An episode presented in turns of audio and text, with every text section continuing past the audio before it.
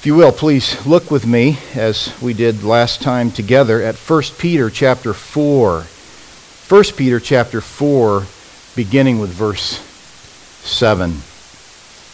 The end of all things is near. Therefore be of sound judgment and sober spirit for the purpose of prayer. Above all, keep fervent in your love for one another because love covers a multitude of sins. Be hospitable to one another without complaint. As each one has received a special gift, employ it in serving one another as good stewards of the manifold grace of God. Whoever speaks is to do so as one who is speaking the utterances of God. Whoever serves is to do so as one who is serving by the strength which God supplies, so that in all things God may be glorified through Jesus Christ, to whom belongs the glory and dominion forever and ever. Amen. And our hope this morning is that in preparation for the soon coming end, you and I would pray with discernment, that we would love with sin covering fervor, that we would serve strangers without complaint, that we would serve one another with our grace gifts so that God would in fact be glorified. This is who we are we are called to glorify God. It ought to be the heartbeat of our hearts to glorify God. Everything we do must be run through the grid of will it glorify God or not. When you're concerned about whether or not you ought to go ahead with a thought you've had, ask the question, will it glorify God? Now, you won't always get it right, but it's a good starting place to run your every thought, your every word, your every deed, your every look. Everything you look at, everything you do, everything you say, everything you think, run through the grid of will it glorify God? See, that changes everything, doesn't it? Should. Certainly should change almost everything. There may be times in your life where you've glorified God even though you weren't saying, will it glorify God? Because why? Because you're dwelt by the Spirit of God. You walk in a manner that's, uh, you're, you're filled by the Spirit of God. You want to be faithful to Him. You know the Word. You're trying to be honest and faithful to what His Word has commanded of you. And so, in a natural sense, you do glorify God, but it can't hurt to add that complementary effort by asking the question Will it glorify God? If you're wondering whether or not your conduct has been that which it should be, you can ask the question Did it glorify God? Again, it's a great starting place. I want to review where we were last time we were in this text. I told you to remember the imminent return of Christ. Remember that? That was point number one in an effort to ensure that all that we do in these things would glorify God. Number one, remember the imminent return of Christ. And some would laugh at us and say, for 2,000 years, you've been saying he's coming back, he's coming back. He's coming soon. And in light of all eternity, he is coming soon. In fact, I would say, in light of all human history, he is coming soon. We can say this for sure it's getting closer. That we know. We don't know the date nor the time, nor does he. Only the Father knows when he will return. But this is what we long for the end of all things. It's the end of all things, certainly in your lifetime. If you're in Christ, when He returns, everything comes to a screeching halt. And you go to heaven to be with Him. This word has everything to do with fulfillment or completion. It is not so much the termination of something as it is the fulfillment of something that's big and grandiose. It's really the biggest and most grandiose thing of all history. And that is the coming of the Lord Jesus Christ. So Christ also, having been offered once to bear the sins of many, will appear a second time for salvation without reference to sin to those who eagerly await him. Hebrews 9, 28. To those who eagerly await him. Is that you? Is that your heart? Do you genuinely long for his return? Is that what you think about when you wake up in the morning? Or is that what you've written on a little sticky note so that you will think about it when you wake up in the morning? That's not my default, not every day anyway, but you and I certainly can place triggers in our lives that will help us to be inclined to think about the return of our Savior. I like how the writer of Hebrews tells us clearly he does not come with reference to sin. He came with reference to sin, did he not? He came to die for sins. And he did that and he accomplished it in full. He propitiated sins. He satisfied God with regard to the sins of the elect, and therefore propitiation certainly took place. There's no question about it. When he returns, he comes to take us home because that propitiation has taken place, and we find joy in that glorifying moment, glorifying of him, of course. Point number two pray with discernment. Pray with discernment. Now, we qualified this last week, and I don't mean that I qualified the scripture. I simply mean that you want to be careful that when you call yourself to pray with discernment, and you call others that you're teaching or discipling into praying with the discernment, that you don't exhibit a critical spirit toward those who are new in the faith, who pray in such a way that sounds a little bit like stumbling. We want to allow for that in the same way that we would allow for that in a human infant that he, as he grows in his ability to communicate what he needs. It starts with a lot of crying and babbling and nonsensical talk, but we get it. And so we don't look at my six month old Silas and say, What are you trying to say? You're not making any sense at all. Don't you have any words yet? No, he's got these beautiful little coos and other funny little noises that we just smile at and think, wow, couldn't this last forever? But that wouldn't be good, would it? Because he would never learn to communicate himself. So the same is true with a spiritual new believer, a spiritual infant. We must be willing to ourselves pray with discernment. Be very, very careful about what we expect of the growing Christian. But let me suggest this. When you speak to someone in natural conversation, and let's just for a moment assume that that person's name is Todd, you don't say, Todd, you know, Todd, when I talk to you, Todd, I want to repeat your name, Todd, every phrase, Todd, because Todd, I want you to know, Todd, that I know your name, Todd. Don't do that in prayer. Lord God, Father God, Lord God, Father God, Lord, I just, Father God, just, Lord, I just, Father God, just don't know what to say, just, Lord, Father God. You get it? You've been guilty, so have I. I don't think we ought to be critical of one another with regard to that, but we certainly want to pray with discernment. The text is clear. Be, listen, be of sound judgment and sober spirit. Why? For the purpose of prayer. Prayer that matters prayer that says something, prayer that's substantial. When we ask things of the Lord, we ought to do so with sound judgment and sober spirit. It's a serious matter. And some would say, well, you know, the Lord understands my heart. Yes, he does. But you're called to pray with sound judgment. Increasingly, you're called to pray with sober spirit. Increasingly, and think of it, when you pray in the presence of others, you really are teaching others what prayer is. In addition to that, what's the purpose of all things? And we'll see this further from our text this morning. It's God's glory.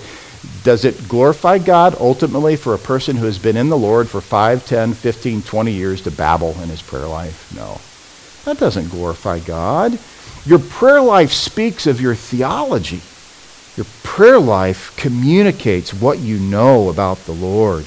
And when we cry out to him, it really ought to be a whole lot more than, you know, Father, we just, we just, Father, we just, we just don't know what to say, Father. It ought to be a whole lot more than that. We ought to pray with depth. If you're not sure what to pray, open your Bible. Pray the book of Psalms. Start there. Pray the book of Proverbs.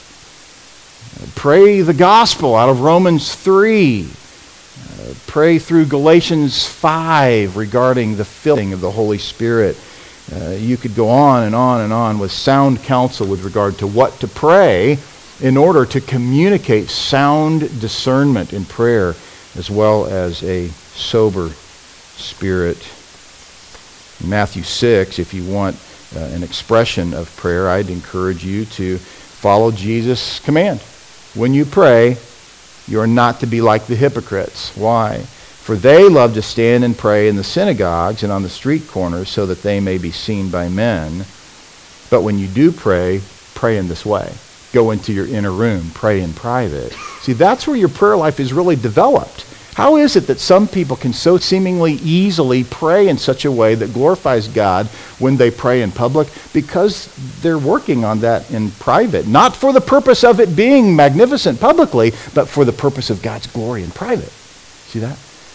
So as you develop your private prayer life, you develop your public prayer life, and you develop your ability to minister to others in your prayer life. Well, number three, love with sin covering fervor it really, really is not appropriate for you or I or anyone to consider oneself to be the church watchdog with regard to everybody's sin. We really, really must be committed. You must be committed. I must be committed to letting a lot of stuff go. That's the reality of it. And as I told you last time, this post figures points back to the kindness of Christ in doing what? with love, doing what? Covering a multitude of sins. In fact, every sin of the believer, every sin, past, present, future. That's what was accomplished on the cross. That sin was certainly covered. So, what are you and I doing when we love with fervor, with passion? We are choosing to let that love cover a multitude of sins so that, now let's not forget this, because of the loving example, uh, really the loving doctrine given to us in Matthew 18 of confronting others' sins, so that by the time we have found the need to confront someone's sin, we've got credibility to do it. Uh, by the way, I've let a lot of stuff go, but I'm convinced at this point this should probably be addressed. Matthew 18 addresses unrepentant sin. What are we hoping to accomplish in that restoration? That we would rejoice because we've won our brother. So letting love cover a multitude of sins doesn't mean that we show up ready to poke each other at every given point where it seems as if something might need to be addressed. Let love cover so much of what you see, and you will find yourself far more credible and able to address what really does need to be addressed. See an example of this in Genesis chapter 9 with Noah's sons, Genesis 9:21. He drank of the wine and became drunk and uncovered himself inside his tent. Ham, the father of Canaan, saw the nakedness of his father and told his two brothers outside. What did Ham not do? He didn't cover his father's sin. You ever get confused by this text? What's what? I mean, how's this Ham's fault? Immediately went and told his brothers. He gossiped. He just went and talked to his brothers. And what do his brothers do? Here you go. But Shem, verse 23, and Japheth took a garment and laid it upon both their shoulders and walked backward and covered the nakedness of their father. And their faces were turned away so that they did not see their father's nakedness. Love covered a multitude of sins in that moment. Number four, serve strangers without complaint. Be hospitable to one another without complaint. That's simple. Do I need to explain what it means to do something without complaint? Okay, here you go. It means don't complain. There's some deep Greek uh, exegesis for you. How's that? Hospitality, though, as you know, speaks of serving strangers. Now, don't bypass the reality of the New Testament context here, where it was really normal for New Testament believers to have contact with strangers who were also believers. Now, keep in mind what I shared with you last time. Peter says here, be hospitable to whom? To one another. Who's the one another? This is the body. This is the church. Be hospitable to one another. So you can exercise hospitality with believers. The point is not just exercising hospitality with unbelievers. You are to do that as well. But here in this context, there is to be hospitality granted to those who are believers. And by the way, not to everyone who simply claims to be a believer. Because by the way, everybody does, almost. Especially in our Western culture, which is very confused about what Christianity is. So, the idea is not that every time you run across somebody asking you for five bucks for gas to get to Fontana, that you give them that money because you're exercising biblical hospitality. I say that's probably not wise because you don't know that person. You don't really know what that person is going to spend it on. And a dear friend of mine said to me one time, well, maybe it'll just make him feel better for 20 minutes. I don't disagree with that. Let's just be sure we're not calling that biblical hospitality, and certainly not in this context for 1 Peter. Peter's talking about how we address one another, that we would love one another with a love that covers a multitude of sins. That's really all he's saying with regard to love there. But then specifically, that we would extend that mindset, that attitude, that love toward others that we don't really know that well. It's not difficult to figure out who those folks are in the modern church who are genuinely believers. John says it's obvious in 1 John 3, verse 10, but it takes time. It's why you need discipleship. It's why I need to be involved in discipleship just like you do. That's why we need to be involved in smaller group environments. We call them family groups. Some churches call them home groups. So that you're really getting to know each other and you can truly exercise that love with one another. And by God's grace, I only know how to look at what's going on in our church and just rejoice. Because it's happening at what I conclude to be a magnificent level. So I look around the room and I, I'm certain, as I've said many times, I probably don't know 10% of what's really going on in all the relationships, but I hear a lot. I hear a lot about how the Lord is using other people in your lives, people in our church, to strengthen you, to encourage you, to challenge you, to uh, initiate in you a willingness to put off sin and to put on Christ as we are called to do. Well, number five. Number five, serve one another with your grace gift.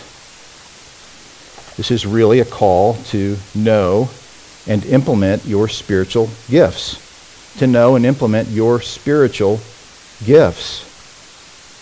This is not an option. You have spiritual gifts. You're not that one exception throughout history that knows Christ but has not been granted giftedness.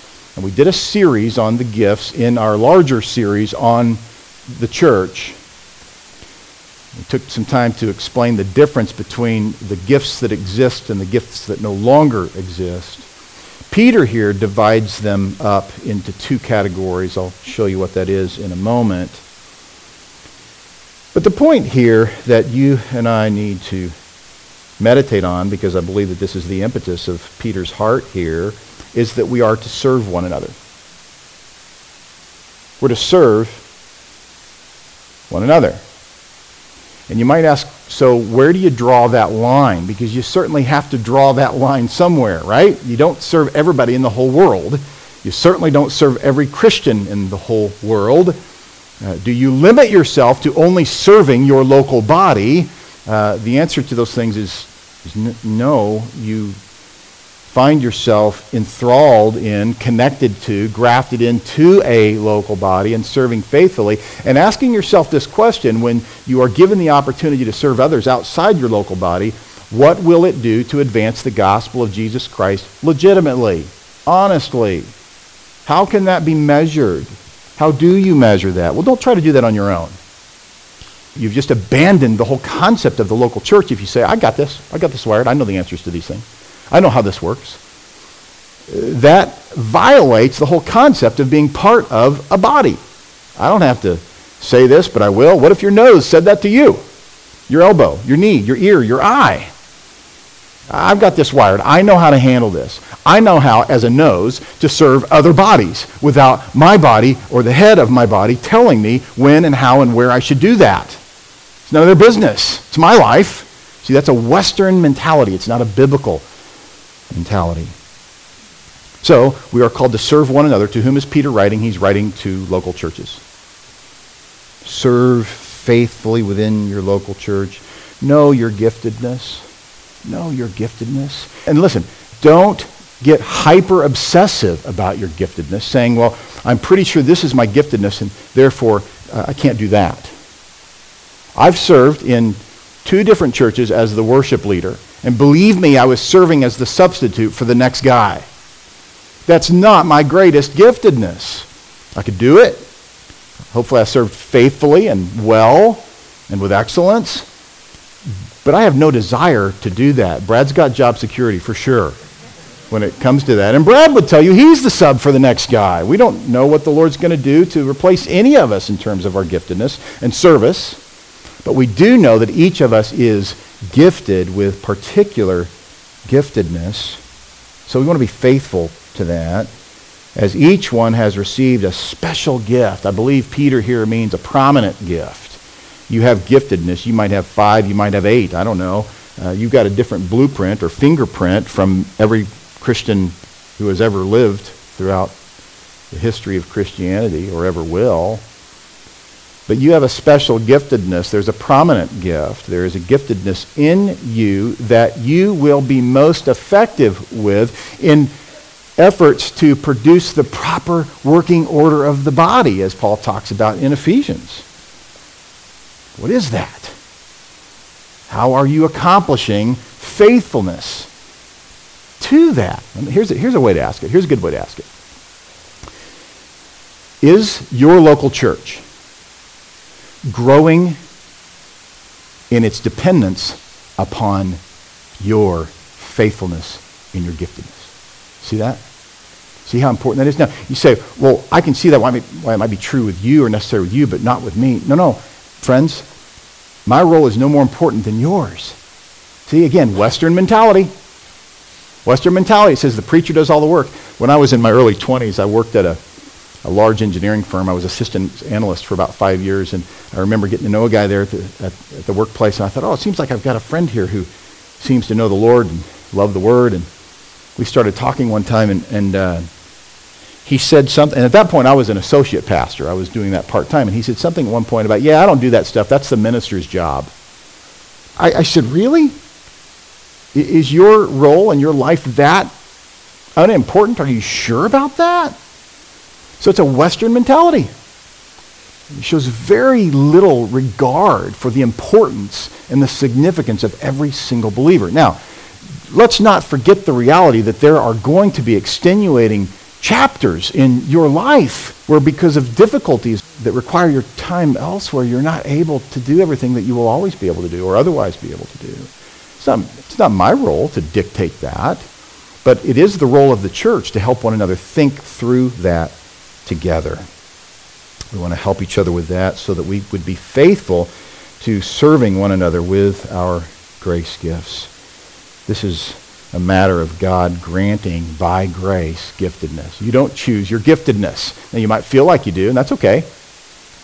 You, might be kind of sorting through it all. What are the needs at the Anchor Bible Church? And you find out what they are, and you start doing this, start doing that. You're a little better at this than you are at that. But pretty soon you find out, okay, I think I'm more gifted in one or the other, either the speaking gifts or the serving gifts. Not to say that speaking is not serving, but that is the dichotomy that Peter gives us here in our text this morning. He puts an emphasis on the need to understand that there are speaking gifts and there are also serving gifts. As we have said here, he's called us to be faithful to serve one another with our grace gifts. 1 Corinthians 12, verse 1 says it this way Now concerning spiritual gifts, brethren, I do not want you to be unaware. I think that's reason for us to say that to be unaware is to disobey Scripture. So if you're in that position where you don't know what your giftedness is, let's shore this up quickly. Let's get to work on this. Go to your family group shepherd. Go to the person that you're involved in, in discipleship with and say, I, I want to shore this up. I want to be maximally effective for God's glory in the church. He goes on in verse 4 to say, Now there are varieties of gifts, right? There's diversity, varieties, multicolored expressions of giftedness given to the body of Christ, but the same Spirit. Isn't that great?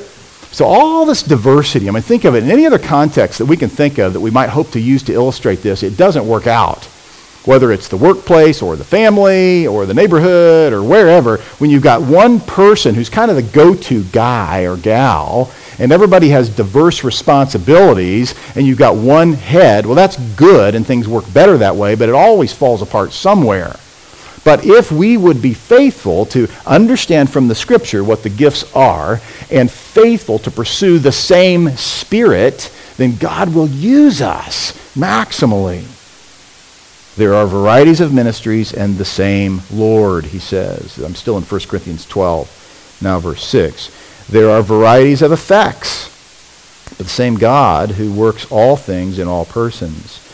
But to each one is given the manifestation of the Spirit for the common good. We won't get today into which gifts are existent today and which ones aren't. We've been through that extensively.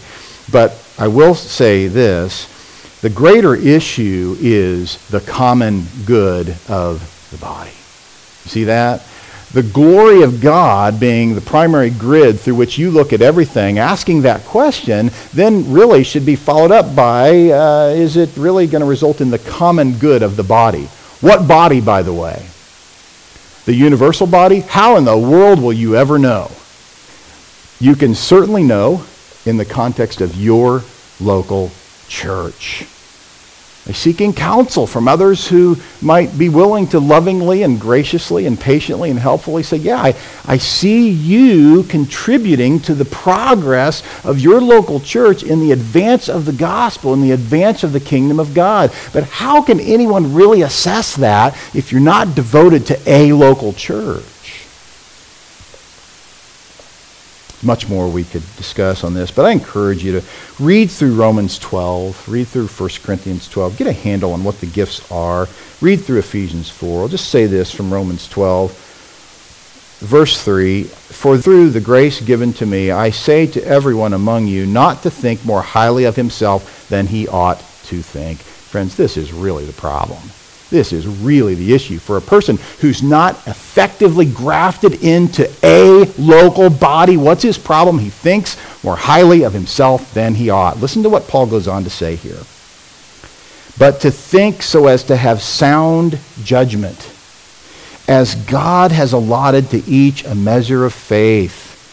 For just as we have many members in one body, and all the members do not have the same function, so we who are many are one body in Christ and individually members one of another. Can you really say that in a practical sense about the universal body?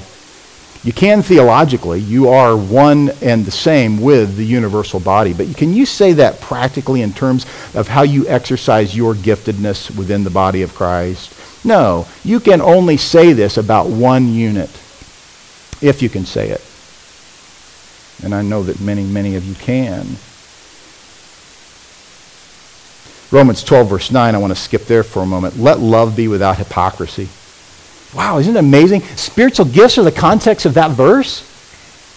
Really? Yeah. He's just explained the interdependence of a local body.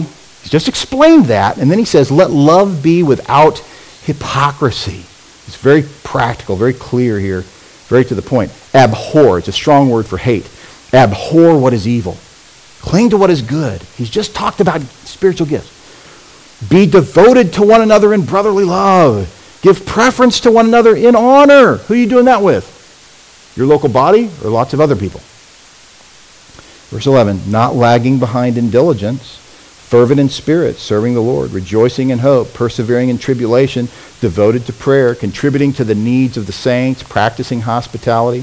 Bless those who persecute you. Bless and do not curse. Believe me, you can find that in the church.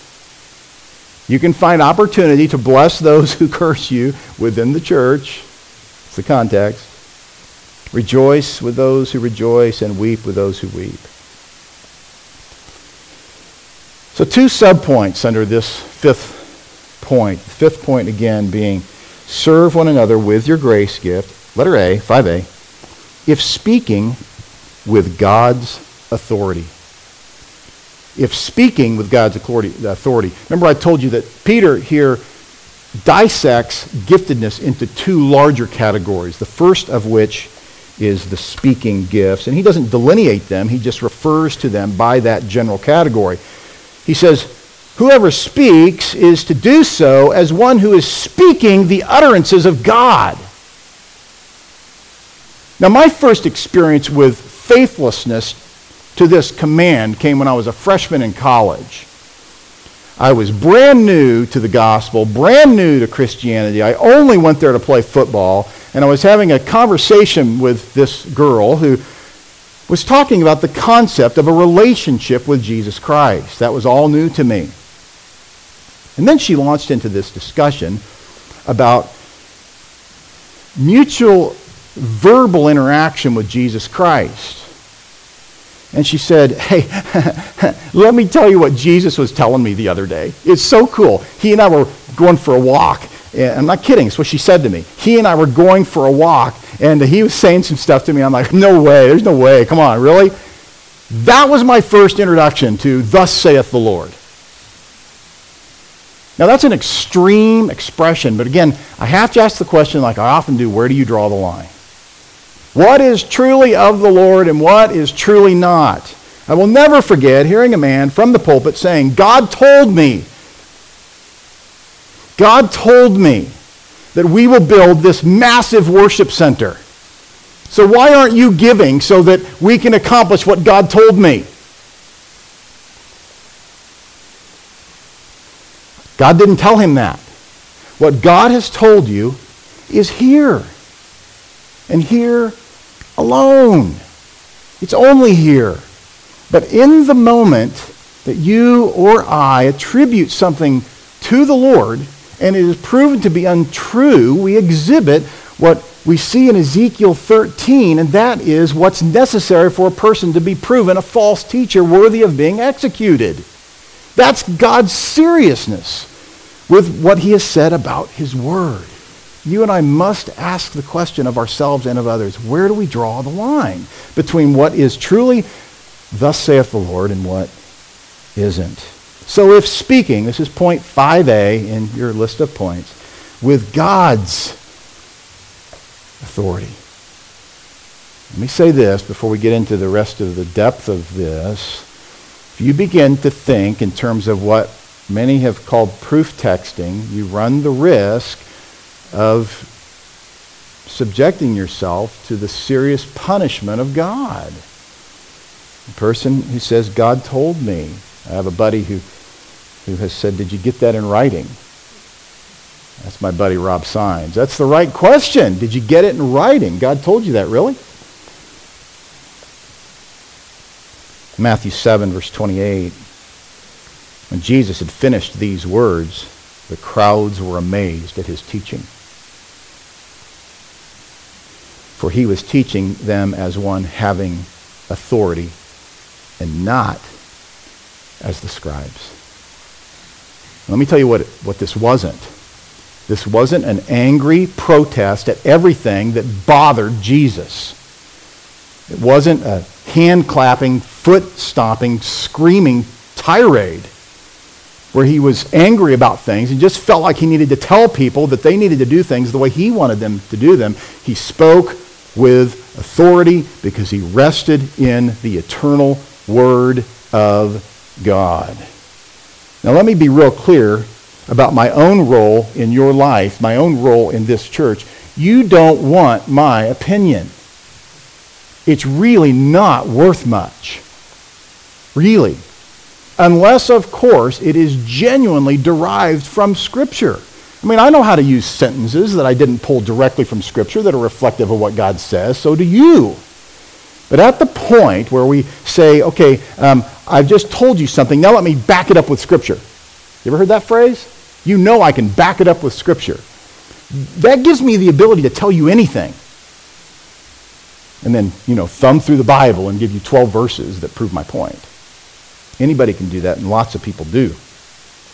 Titus 2.15 really, uh, in my mind, uh, one of the linchpin passages of the scripture. This is what connects so much of what God has declared and what man can do to really be faithful to what God has declared necessary of mankind. Listen to this Titus 2, verse 15.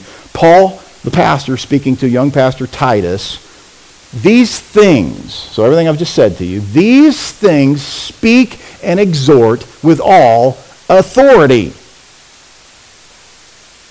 Let no one disregard you. Speak it forcefully. Say it with confidence. Rest in it. Don't be inclined to cosmetically uh, refigure it in such a way that is now palatable to unbelievers.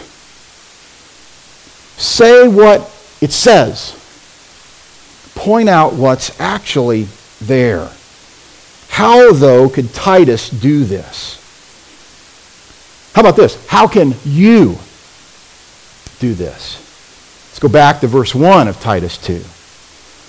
But as for you, speak the things which are fitting for sound doctrine. You see, that gives Titus latitude to use his own terminology to speak sound doctrine because why? It's fitting, it comes from, it's reflective of, it's derived out of God's heart as given in the scripture. So, Titus, speak things which are fitting, speak sound doctrine that's fitting. Older men, older men, guys, you listening?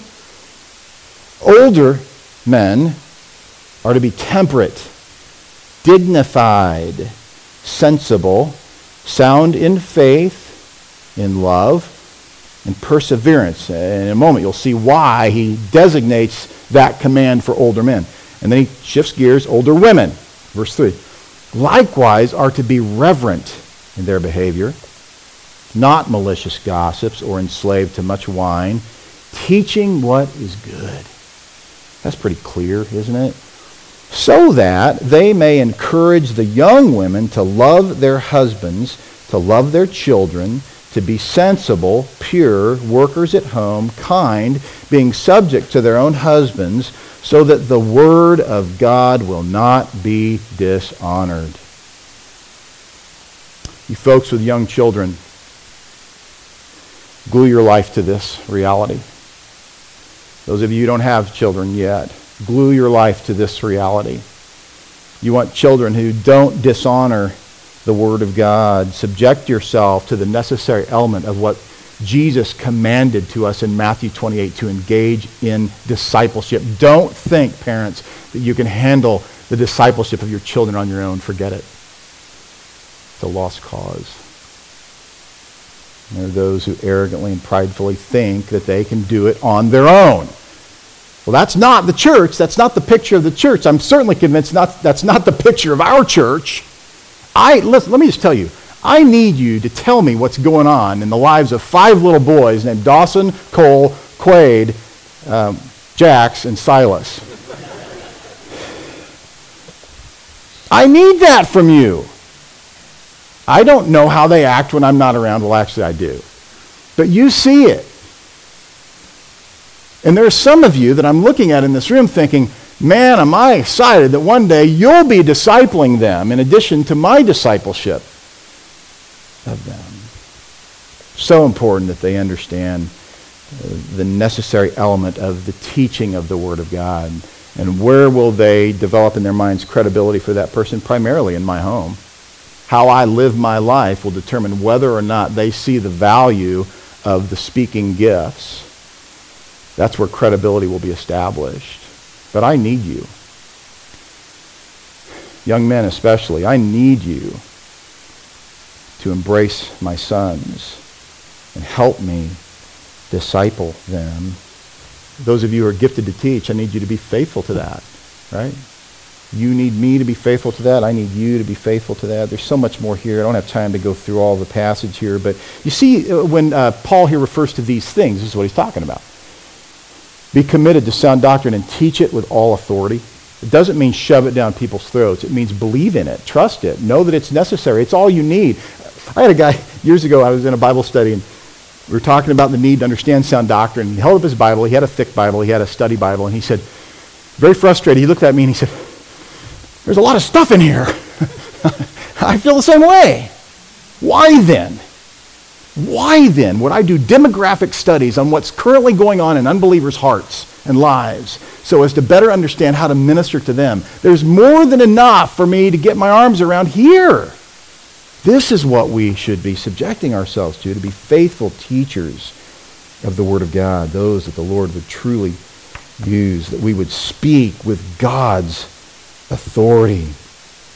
Again, keep your nose in Titus chapter 2 to have a sound understanding of what Paul is dealing with here. 2 Timothy 3, then, verse 16, all scripture is inspired by God, means God breathed, and profitable for teaching, for reproof, for correction, for training in righteousness, so that the man of God may be adequate, equipped for every good work. What is he speaking about? He's talking about the Word of God and its sufficiency that the Word of God has shown itself to be sufficient. What does the man of God subject himself to? The Word of God. And why? For four reasons. It's profitable for teaching, for reproof, for correction, and for training in righteousness. That's what's exactly enough. That is what is exactly enough. by the way, I believe that that certainly means subjecting ourselves to those who have studied well and studied faithfully. Uh, Spurgeon said that the man who doesn't subject himself to the brains of other men proves he has no brains himself. That you or I would think that we somehow have a handle on the scripture by ourselves is nothing short of personal arrogance.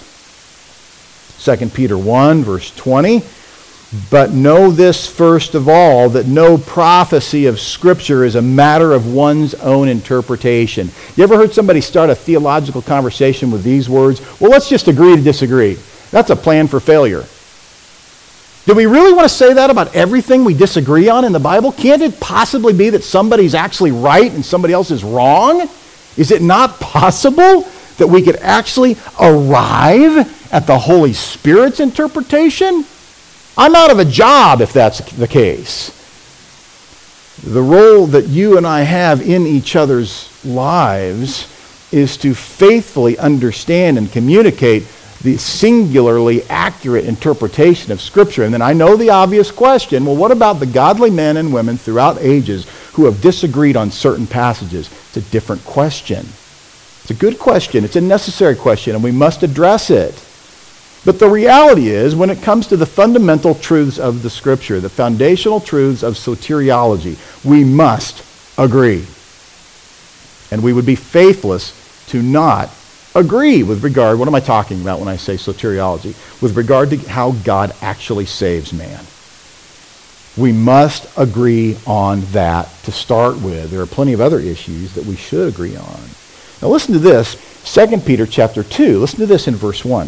But false prophets, this is right after he said that no interpretation is of man himself, right? It's men moved by the Holy Spirit.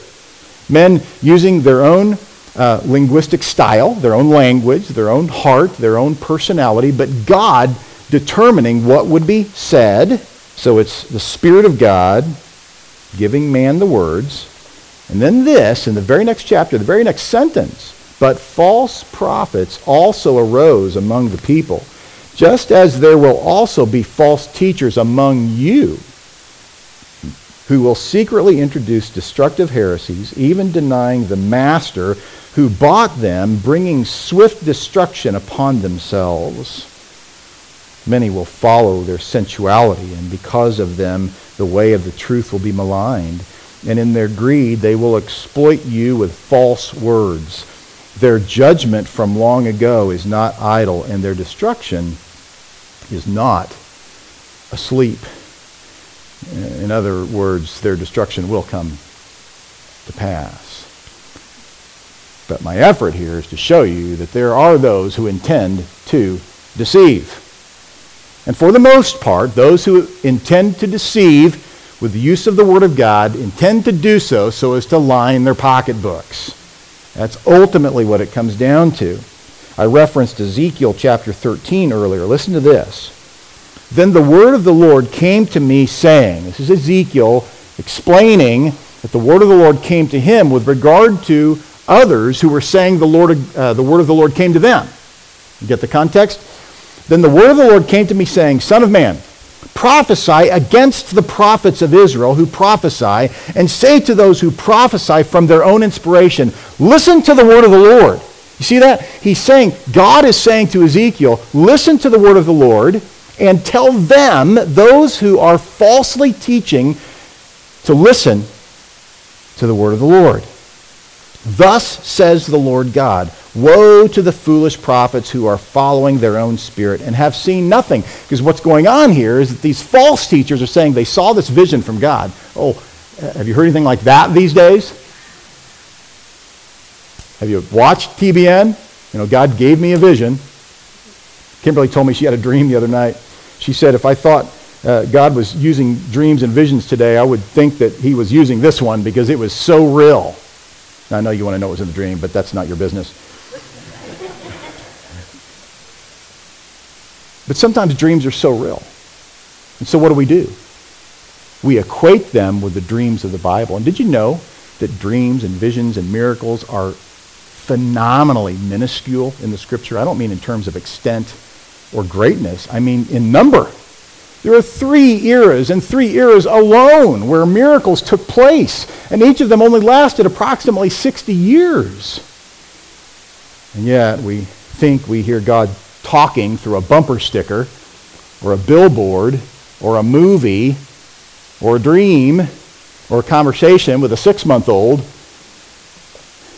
and we proclaim that He's told us something It's a stern warning here. Further in Ezekiel 13, verse 8, Therefore, thus says the Lord God, because you have spoken falsehood and seen a lie. Therefore, behold, I am against you, declares the Lord. Well, that's not good. I am against you. God gives grace to the humble, but he opposes the proud. So my hand will be against the prophets who see false visions and utter lying divinations. This is not unfamiliar. The preface uh, that James gives in his delivery on the tongue, the dangers and the power of the tongue, in verse 1 of James 3, this is the preface to that section on the tongue, which is so valuable and so profitable for us. Let not many of you become teachers, my brethren, knowing that as such we will incur a stricter judgment. I think of Isaiah 66 when I think of this reality, where Isaiah has proclaimed that the man who stands to teach the Word of God must tremble at the Word of God. Can I just ask you to kind of go through the annals of your religious or church or even Christian experience and ask yourself the question, do you know someone who, who professes to teach the Word of God, who tries to put on a comedy routine in the pulpit, does things that are grossly immature, even darn near ridiculous? Can I just tell you that that man or woman does not tremble at the Word of God? I can tell you this with full confidence. Preaching scares me near to death. Uh, because I'm constantly reminded as I study of the reality of what I will be held accountable for. It's frightful. And I by no means set out on any basis ever at all and think, you know, I'll just kind of just go through something. I think we'll just do this or that. I think I know that well enough. Why don't we just kind of you know, tap into that, see what the Lord's got? We'll just trust the Holy Spirit. I don't want to get it wrong. Because the consequences are devastating. And let me start with this. The consequences are devastating for you. If I lead you wrong, the consequences are devastating for you. But ultimately, the consequences are devastating for me. And I am frightened by that, and I am commanded to be frightened by that. And so should you. Many of you are gifted with the teaching gifts, with the speaking gifts. So I'm speaking as much to you, whose value in the body of Christ is every bit as great as anyone else's in the body of Christ. It's important for you to be thinking more so about your speaking gifts right now than mine. I believe you're the ones, including myself, who Peter is addressing here. William C. Brownson said of the man who teaches the Word of God, or the woman, he is a messenger, not an improviser. He's a messenger. He has something to deliver, and he must deliver what God has said. In Colossians 1, verse 28, you know this, we proclaim him, admonishing every man and teaching every man with all wisdom, that we might present every man complete in Christ. And this is what Paul says about that. It's one thing to say that. You know, it's one thing for Joel Osteen to wave his Bible in the air. It's another thing for Max to actually sit down and have any idea what it means. And this is what Paul says about that. Colossians 1, verse 29. After he has said, We proclaim Jesus Christ for the perfection, for the completion, for the maturing of you who will listen to us proclaim him. Here's what he says about the preparation for that. And let me preface what Paul says here by saying that the spirit filled preaching of the Word of God depends upon the spirit filled study of the Word of God. And so Paul says here in verse 29 For this purpose I labor. I labor, striving. He, doesn't say, I got a Bible, got the Holy Spirit, we're good. I labor striving according to his power, which mightily works within me. And Paul looks at that and he's stunned by it. Paul's not arrogant and proud, saying, Lord's working mightily through me. He's perplexed by that. But he knows it requires labor. He knows it requires hard work that takes you sometimes into the middle of the night and gets you back up early in the morning before anyone else is up. Friends, if you've been called to a speaking gift, you must take this so very, very seriously. This is as much for you as it is for me. If it is true that thus saith the Lord, then speak as if it is so. And if you can't say, Thus saith the Lord, don't give God credit for having said it. Teach the true utterances of God in such a way that discredits those which are not. Be so boldly confident in the truth of God's word that in the moment that you have an inclination to say something you're not sure about, you are prompted to stop and you bite your tongue and you don't say it. Your teaching should so truly reflect the heaven sent commands of God that after hearing you teach, no one would ever want to dabble with the silly idea that he himself is yet receiving additional revelation. The idea that we need something more than what's in the Bible. When counterfeit prophetic utterances fall under the light of genuine God given revelation, the magnified power of its illumination will cause the dark counterfeit to be exposed for the nothing that it is. Proverbs 30, verse 5 and 6 say, Every word of God is tested. He is a shield to those who take refuge in him. Do not add to his words, or he will reprove you, and you will be proved a liar. When the washing of the water of the word takes place in the heart of the child of God, as a result of your teaching, it will cause the dry, useless meanderings of the human heart to no longer be appealing.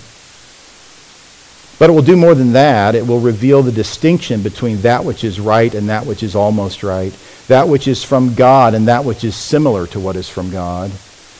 Once an infant has experienced the filling value of the pure milk of the Word, he can no longer be satisfied with the watery substance he once survived on.